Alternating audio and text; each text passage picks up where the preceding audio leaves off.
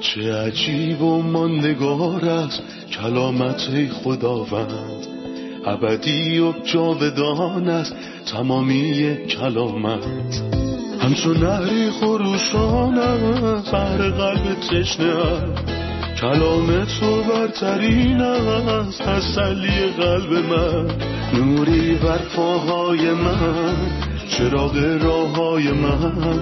کلام تو شفا بخشد درد و رنج و زخم من. نپویی این کلام ساکن شد در قلب من. تغییرم به آزادم ساز شبان نیکوی من. چه عجیب و ماندگار است کلامت خدا رد ابدی و جاودان است تمامی کلامت سلام به شما شنوندگان و همراهان عزیز از هر کجای این دنیا که هستید. با قسمتی تازه از سری برنامه های تعلیمی تمام کتاب در کنار شما هستیم. ما در این برنامه ها به فیض خدا تمام کتاب مقدس از پیدایش تا مکاشفه رو مطالعه و بررسی می کنیم در مطالعه کتاب مزامیر دومین کتاب شعری عهد عتیق به مزمور سی و همچنین مزمور سی و یک رسیدیم. اجازه بدین در اول برنامه به مهمونمون در استودیو خادم خداوند خوش آمد بگم.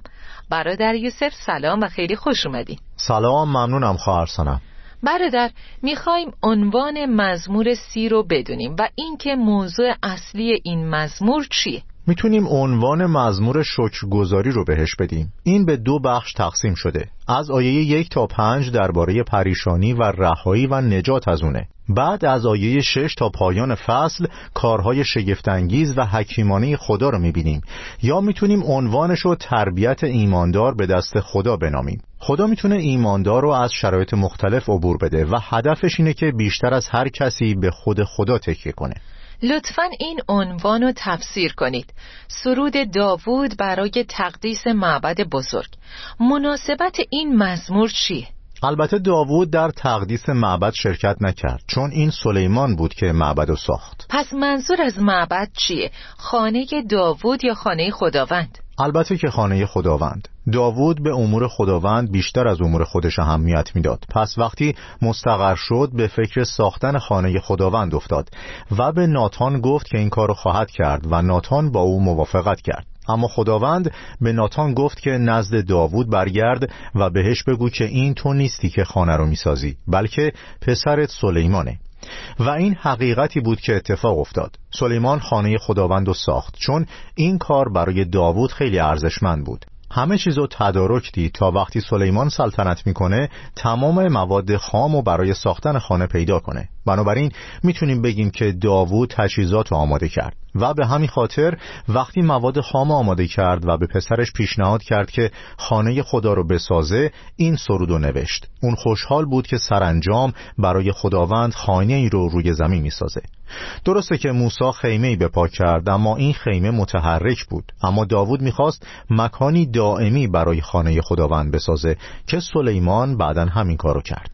اول اشاره کردید که موضوع این مزمور پریشانی و رهایی از اونه و هدف خدا از پریشانی تربیت ایمان داره پریشانی، نجات و تربیت چه ارتباطی با تقدیس معبد داره؟ آیا به هم ربط دارن؟ وقتی داوود مکانی رو که خانه خداوند در اونجا ساخته شد تعیین کرد اون و کل قوم استراب شدیدی رو تجربه کردند. ما این داستانو در اول تواریخ فصل 21 می‌خونیم. وقتی خداوند بر قوم خودش خشم گرفت به شیطان اجازه داد که داوود رو تحریک کنه که سرشماری انجام بده. و داوود به این موضوع توجه نکرد که موقع سرشماری باید کفاره نقره بده. اون شریعت رو زیر پا گذاشت و وقتی شریعت رو زیر پا می‌ذارید مجازات میشید. پس خدا سه گزینه به داوود داد. سه سال خشکسالی. یا سه ماه تاراج شدن و مغلوب شدن به دست دشمن یا سه روز وبا. و داوود واقعا مردی موافق دل خدا بود. پس جمله بسیار عالی به زبان آورد. اما بهتر است که خود را به خداوند بسپارم از اینکه به دست دشمنان بیفتم. زیرا او خدایی بسیار بخشنده است. این شرایطیه که در اون خانه ساخته شد. چون بعدش وقتی شمشیر نابودی شروع به کشتن مردم کرد خداوند رحم کرد. دلش به رحم اومد و به فرشته گفت کافیست پس به داوود اجازه داد قربانی هایی در خرمنگاه ارونه یبوسی بسازه. پس داوود مکانی رو بنا کرد که فیض خدا در اون مکان نمایان بشه و خانه خداوند در اونجا ساکن بشه. بر اساس این پیش زمینه به خاطر پریشانی خانه خداوند بنا شد. شگفت انگیزه. چند تا آیه از این فصل رو می‌خونم. خداوندا تو را ستایش می‌کنم چون تو مرا نجات دادی و نگذاشتی دشمنانم مرا مسخره کنند. ای خداوند ای خدای من به درگاه تو برای کمک التماس کردم و تو مرا شفا دادی. خداوندا پایم به لب گور رسیده بود. تو مرا از مرگ نجات دادی و زندگی تازه‌ای به من بخشیدی. ای مؤمنین او خداوند را سپاس گویید و آنچه را که آن قدوس یگانه انجام داده به یاد آورید و او را شکر کنید. غضب او فقط یک لحظه است اما رحمت او ابدی است. اشکهای شبانه صبح شادی در پی خواهد داشت. مزمور سی سرود داوود برای تقدیس معبده. بعضی از مفسرین باور دارند که داوود این مزمور رو وقتی نوشت که صندوق عهد رو از اورشلیم آوردن و اونو در خیمه اجتماع قرار دادن که به طور خاص برای صندوق ساخته شده بود. به نظر می‌رسه که داوود بیمار بود و دقیقا نمی‌دونیم که ماهیت بیماری اون چی بود. و این آیات به ما نشون میدن که خدا اونو کاملا شفا داد. آیه پنج میگه غضب او فقط یک لحظه است اما رحمت او ابدی است.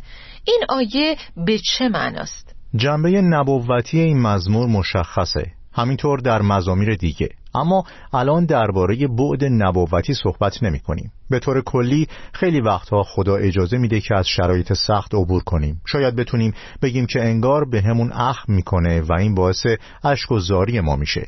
همونطور که در آیه بعد میگه اشکهای شبانه صبح شادی در پی خواهد داشت. و در مورد جنبه نبوتی میشه گفت مردم در دوران مصیبت عظیم در شرایط بسیار سختی قرار می‌گیرن سه سال و نیم مصیبت عظیم خونده میشه که اون اینو یه لحظه می‌دونه اما رحمت او ابدی است. که اشاره به پادشاهی هزار ساله و شادی داره که بعدش میاد. فکر می‌کنم آیه در اشعیا 54 هفت هستش که همین مفهوم رو بیان می‌کنه. اینطور میگه برای یک لحظه کوتاه تو را ترک کردم. اکنون با محبت پایدار تو را برمیگردانم. من از روی خشم فقط برای لحظه ای دور شدم اما من محبت پایدارم را تا به ابد به تو نشان خواهم داد. این است آنچه خدای نجات دهنده می‌گوید. پس اونها وارد مصیبت عظیم میشن. باقی ماندگان با خدا از مصیبت عظیم عبور می‌کنن اما تموم میشه. اونا از لطف خداوند برخوردار میشن. البته در نتیجه قربانی مسیح.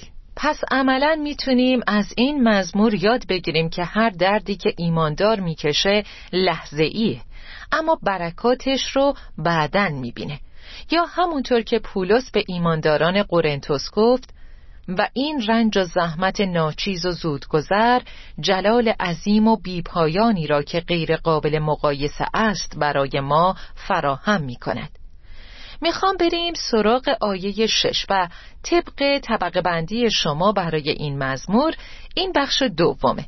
یعنی هدف خدا از تربیت ایماندار در پریشانی. در این بخش چطور می‌تونیم این هدف رو ببینیم؟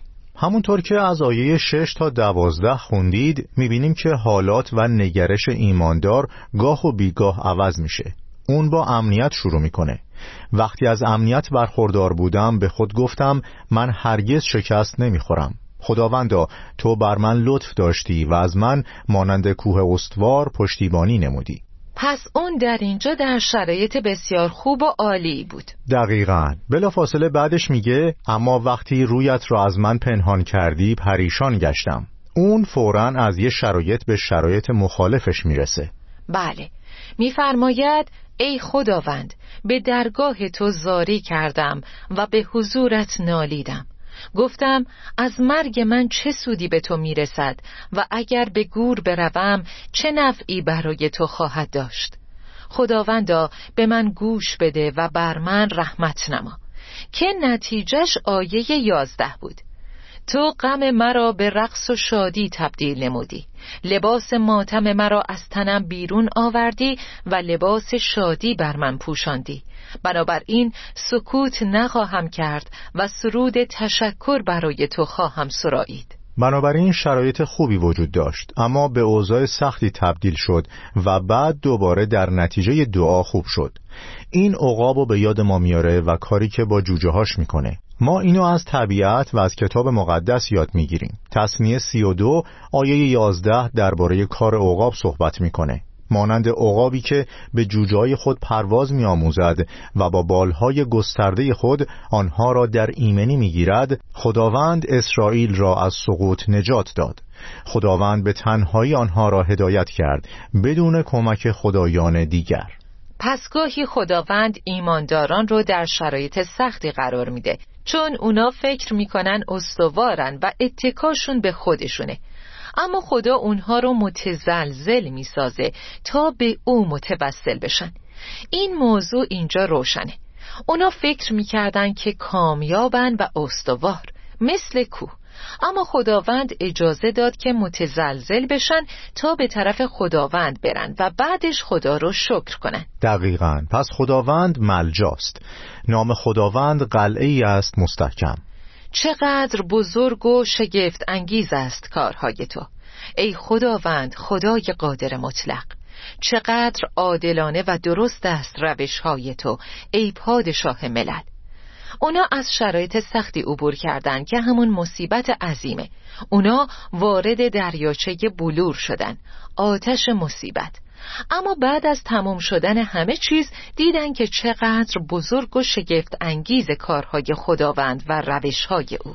می‌بینیم که عظمت راه های خداوند در شرایط آسون نمایان نمیشه بلکه در شرایط سخته. به همین دلیل زندگی یعقوب پر از مصیبت بود. اما می‌تونست در پایان زندگیش بگه خدا همان خدایی که تا امروز مرا رهبری کرده است ایشان را برکت دهد.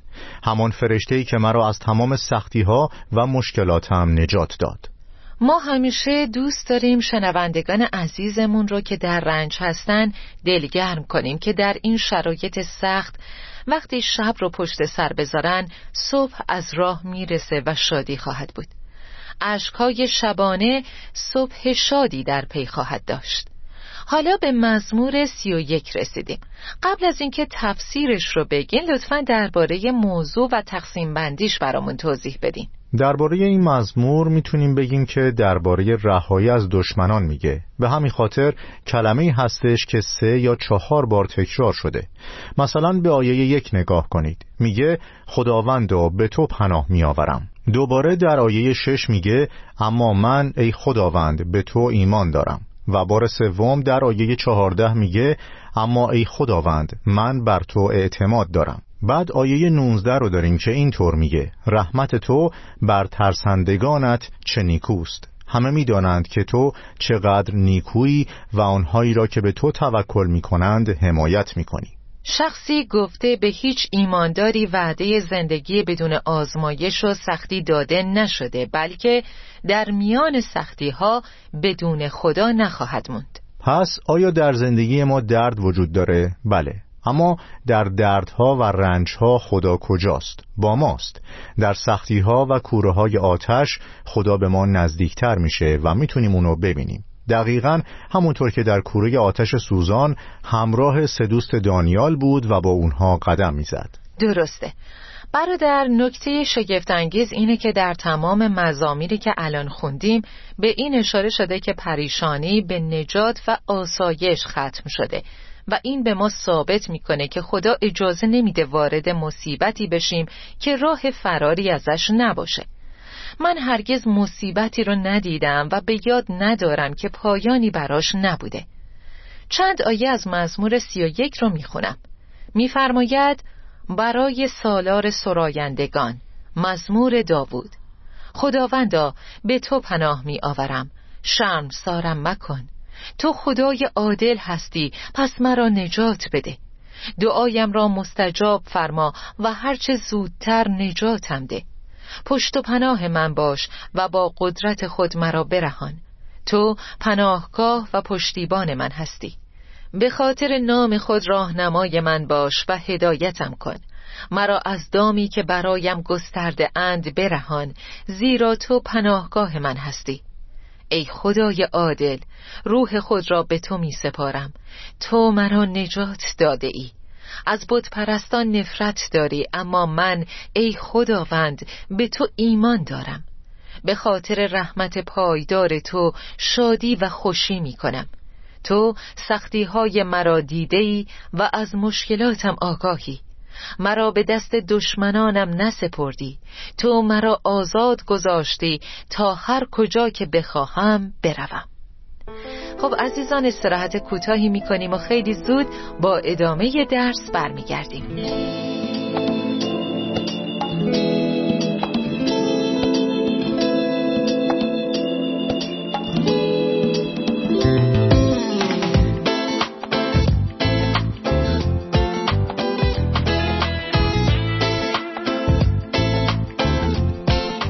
در یوسف فهمیدیم که مزمور سی و یک درباره رهایی از دشمنان صحبت می‌کنه. می‌خوایم بدونیم راوی چه کسیه و دشمن ایماندار چه کسانیه و چطور می‌تونیم از اونها نجات پیدا کنیم. خواهر سنم قبلتر فهمیدیم که این مزمور دارای سه کار برده تاریخی، عملی و نبوتی. در مورد بود تاریخی داوود نویسنده این مزموره. آیا اون دشمنانی داشت؟ بله دشمنان زیادی داشت و قبلا در مزمور 18 در مورد روزی که خداوند داوود از دست تمام دشمنانش نجات داد صحبت کردیم. اون دشمنان زیادی داشت. اگه این مزمور رو در مورد خودمون به کار ببریم می‌تونیم بگیم که ما دشمن بشری نداریم بلکه گناه، شیطان و دنیا رو داریم.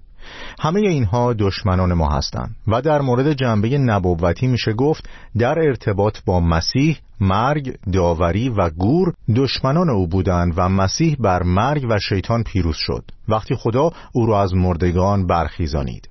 اگه در مورد باقیماندگان مقدس بخوایم بگیم دشمنان اونها نبی دروغین و وحش هستند. و همینطور تمام کسانی که نبی دروغین رو پیروی می‌کنند. می‌خوام بگم هیچ فرد مقدسی وجود نداره که به نوعی دشمن نداشته باشه. اما خدا رو شکر که خدا با ماست. اگه بگیم به مسیح و دشمنانش اشاره می‌کنه پس وقتی در آیه چهار میگه مرا از دامی که برایم گسترده اند برهان زیرا تو پناهگاه من هستی روح خود را به تو میسپارم. آیا می‌تونیم بگیم که این از زبان خداوند روی صلیب گفته شد؟ بله. اما در ادامه آیه میگه ای خدای عادل تو مرا نجات داده ای آیا مفهومش اینه که از کتاب مقدس نقل قول کنیم و اونو برای خداوند به کار ببریم؟ چقدر کتاب مقدس فوقالعاده است و استادمون شگفتانگیزه. چون می‌دونه کجا نقل قول رو متوقف کنه. این اولین بار نیست. در لوقا چهار هجده هم موقع قرائت قسمتی از کتاب اشعیا آیه نقل قول کرد اما قبل از تموم شدن آیه توقف کرد. وقتی گفت و سال فرخنده خداوند را اعلام نمایم. بقیه آیه اینه و شکست دشمنان آنها فرا رسیده است. مسیح اینو نخوند بلکه کتاب و بست و اونو به خادمی داد و نشست.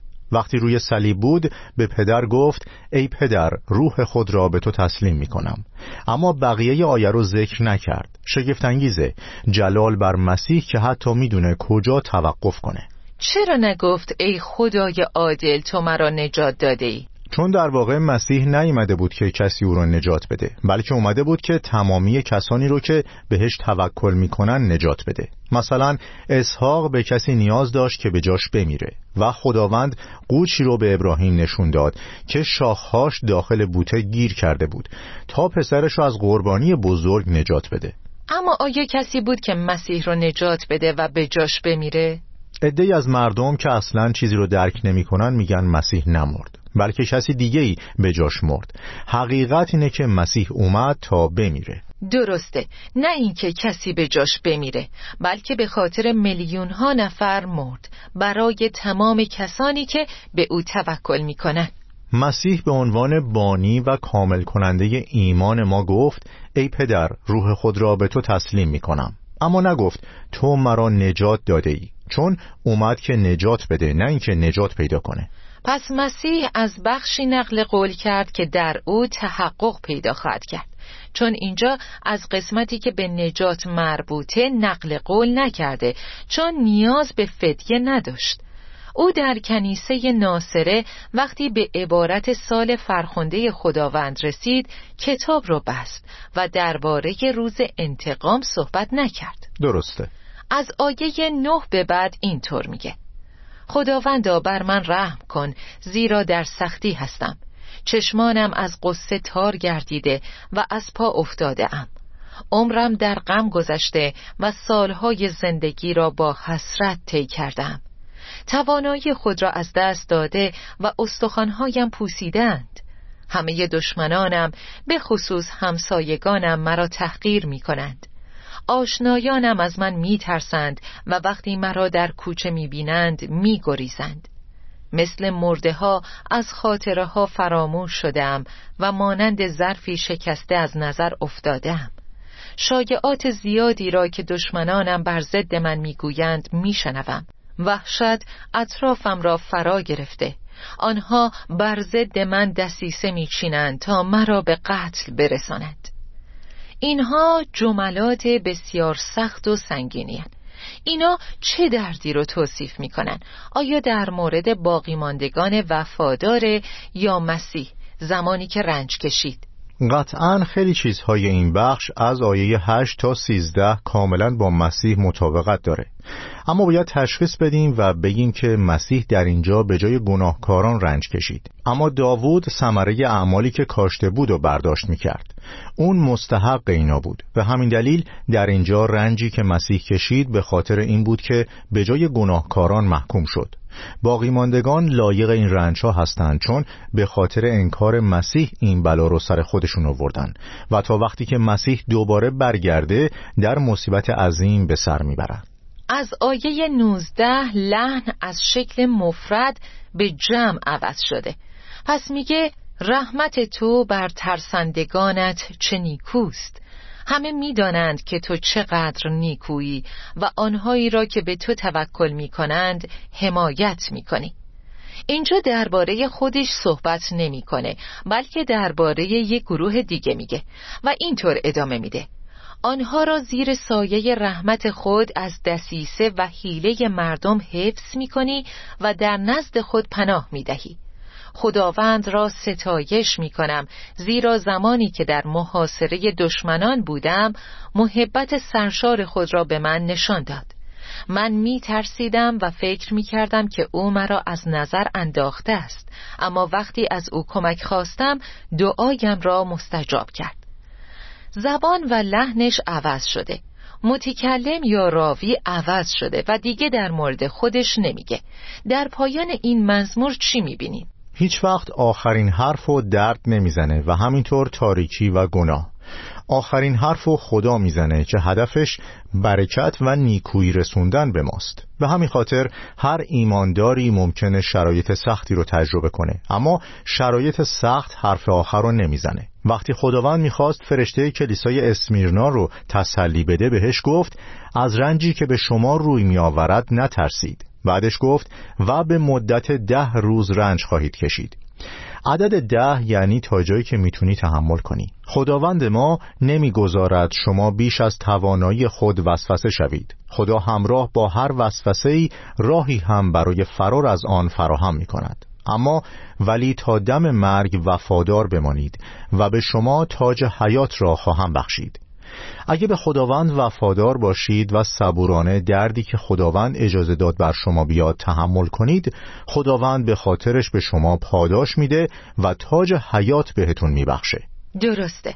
اون درباره این صحبت کرد که خداوند صدای خواهش ها رو شنیده. اما داوود مزمور رو با این جمله فوقلاده تموم می‌کنه. ای مؤمنین او خداوند را دوست بدارید زیرا خداوند مؤمنین را حفظ می کند ای کسانی که امیدتان به خداست شجاع و قوی باشید. کارهای خدا چطور ما را هدایت می‌کنه؟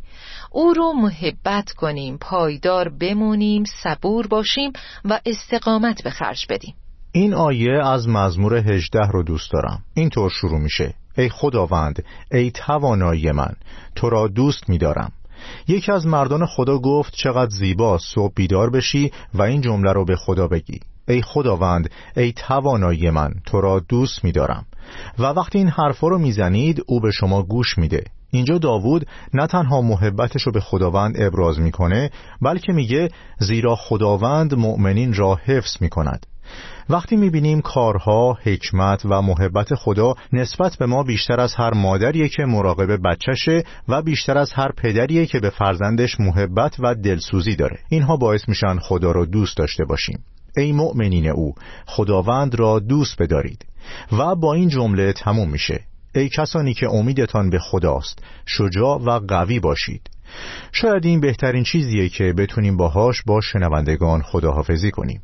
کسانی که سردرگم نگران و ترسیدن ای کسانی که امیدتان به خداست شجاع و قوی باشید. درسته. ممنون برادر یوسف. خدا بهتون برکت بده. آمین. خدا به شما هم برکت بده. آمین. شنوندگان عزیز تا برنامه بعد خداوند با شما باشه. چه عجیب و ماندگار است کلامت خداوند. ابدی و جاودان است تمامی کلامت.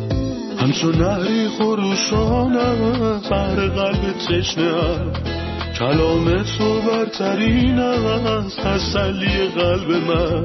نوری بر پاهای من چراغ راه های من. کلام تو شفا بخشد درد و رنج و زخم من. نپویی این کلام ساکن شد در قلب من. تغییرم به آزادم ساد شبان نیکوی من. چه عجیب و ماندگار است کلامت خداوند ابدی و جاودان است تمامی کلامت.